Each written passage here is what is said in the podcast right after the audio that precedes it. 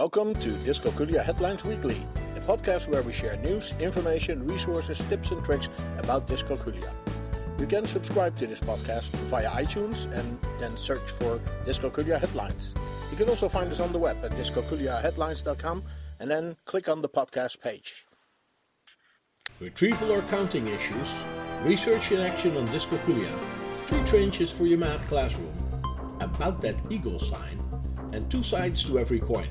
This is our podcast for week 46 of 2020, and welcome Dr. Schroeder, the founder of Dyscalculia Services, to help us review the links of this week. Welcome, Dr. Schroeder. Well, always happy to come in. Thank you. Good to have you. Good to have you. We have wonderful links as usual, and we're going to go over those and then see if you can provide us with some backgrounds or your views on it. Um, and that first one is about retrieval or counting. Now, I think that issue has come up earlier, right?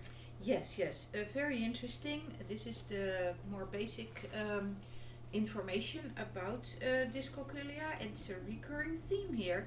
Um, is the issue that children with dyscalculia have a retrieval issue, so the information is in their brain but they can't get it out again, they can make it available, or rather is this a problem with counting automation and with sequential information processing?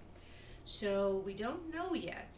Uh, it's very interesting study. Uh, they are just starting, and uh, the posting is the announcement of the beginning of this study. Okay. And we'll definitely keep an eye out for the for the results. For the results. Okay, so that is that is yet to uh, come, but at least it's a big study, I think. Huh? Yeah. So they're uh, they're starting on this. Okay.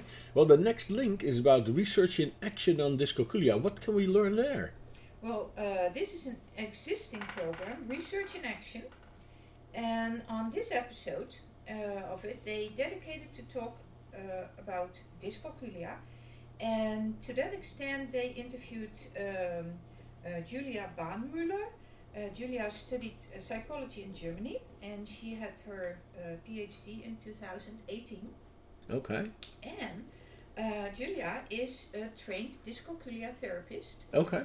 Uh, allowing her to both put her theoretical knowledge into practice and to feed research and teaching with questions and input resulting from the work with uh, children. And uh, that is obviously um, also including the learning therapist and the instructors and the parents. So this is a wonderful combination that I'm uh, kind of um, envious about. Um, it's a wide-ranging interview, definitely worth listening for our audience. Um, uh, they discussed the impact that various languages have on the numbers words that we use, like uh, 11, 12, 13, and in other um, languages this may be 10, 10, 1, 10, 2, 10, 3, etc. Just a little uh, example. Um, and how children learn those, and about the issues teachers encounters uh, when they teach children whose first language is not English. Well, oh yes, and they obviously also talked about in general. Okay. So great awareness. Good. Absolutely recommend. Good. Good. Good. Uh, good link. The the next link uh, suggests three changes to make in the math classroom. Uh, so, what are the changes that they propose? Well, this comes from an article on Edutopia, and they have three very easy to implement um, changes, so suggestions that you can make uh, in a math classroom, and uh, that will improve learning, not only for children with learning disabilities, but actually for all. So, um, the suggestions they have are firstly, use good problems, and they refer to engaging problems that make children think.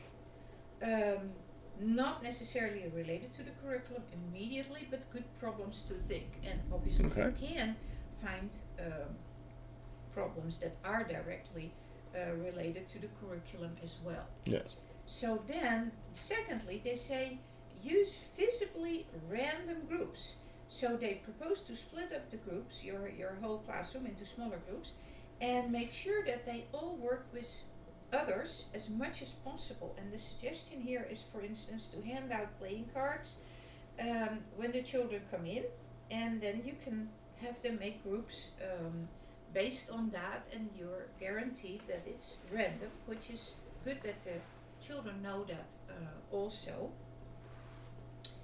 Uh, this is um, an idea that has been around uh, a little bit longer. Um, for instance, uh, Kagan wrote about this, and even uh, Project Zero uh, had some links to that also. Okay. Now, then the third was work on vertical, non-permanent surfaces. Well, that's it's a, a nice way of saying way to say use a blackboard or a whiteboard so everybody can see it. But also, I like that vertical, non-permanent surfaces. I love it. yes. Um, children in general, and I notice that uh, every day. Um, they love working with the dry erase pens. Yes. Please use those that are uh, safe and don't have the terrible scent with it. Um, so they can erase it easily. It goes fast. It's colorful. They like it, and anything that you can do to engage them in math, I think, is uh, is a good thing. So I think these are uh, these three are, are really interesting suggestions, easy to implement. You don't have to do it every day, uh, but I'm sure it will engage the, the students and that is uh, in itself a fantastic thing if they are engaged in math. Right. Now, our, our next link talks about the equal sign. What's up with that? Uh, oh, wait, this is a video. And so let's see if we can listen in for a bit on it. Let me see here. The equal sign. Here we go.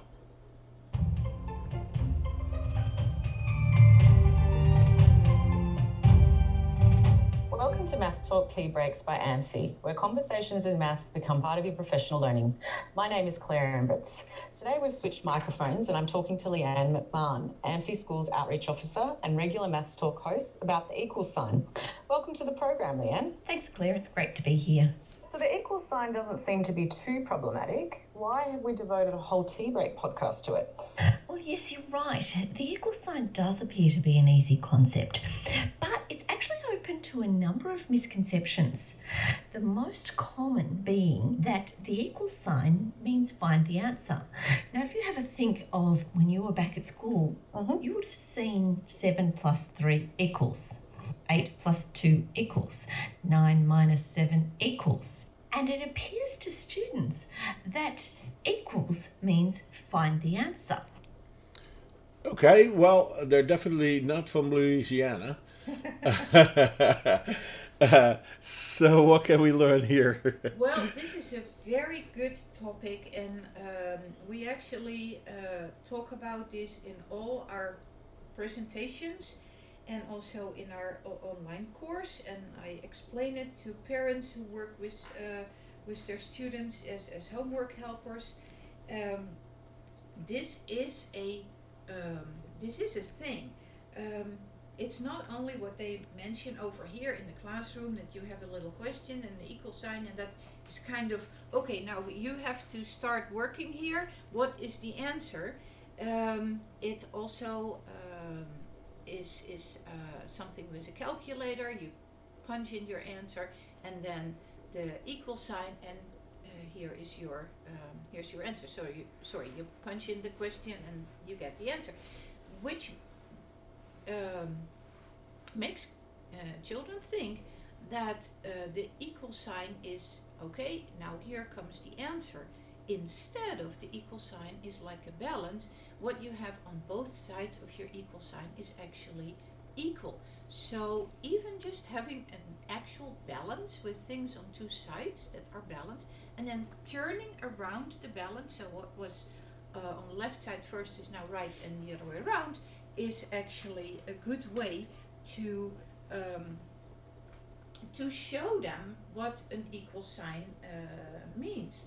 So the audio gives another very good idea to uh, bring this up. For example, they show that if you have 5 and 5, uh, you can change that into 6 and 4 by just kind of pushing over one counter from the right to the left side and to make sure that the kids are not trying to get so-called the answer, the total, but that they see that it's still the same amount of counters they have on their table. So they get some more relational thinking engaged about the numbers, and that is uh, a very good, um, very good suggestion. Good. Well, it's a troublesome, uh, troublesome sign, huh? that equal sign. Um, hey, this brings us to our last link, and it's a graphic. It's a graphic, and uh, the saying is, "There's two sides to every coin." Mm-hmm. Yeah, this is uh, one of those powerful images that shows different inclinations people have and then the dyscalculia that is the overlap of those and can incorporate all of them. So just good awareness that people need to be aware of more of the ins and outs of dyscalculia and present it in a very nice, attractive way. Yeah, it's like infographics, huh? always yeah. powerful. Uh, what I say, a picture can say more than a thousand words. Well, okay, so here was our picture. Well, thank you, Dr. Schroeder, for your insights and backgrounds. We hope to see you again next week. Dr. Schroeder is the founder of Dyscalculia Services, and she you can follow her on Twitter and Facebook and all the places on the uh, interwebs. But you can also get trained by her via her online course and become a dyscalculia tutor yourself. And for all the information about that, go to dyscalculiatutortraining.org. Dyscalculia Headlines Weekly is a production from dyscalculiaheadlines.com. You can find us on the web at dyscalculiaheadlines.com and we are on Twitter at dyscalculiahead. You can also find us on Facebook, we have a board on Pinterest and on Flipboard. Search for Dyscalculia Headlines or follow the links on our webpage. You can send your questions, comments, and contributions to communications at dyscalculiaheadlines.com and we may even discuss it in one of our upcoming podcasts. We hope this was useful for you, and until next week, you can count on us.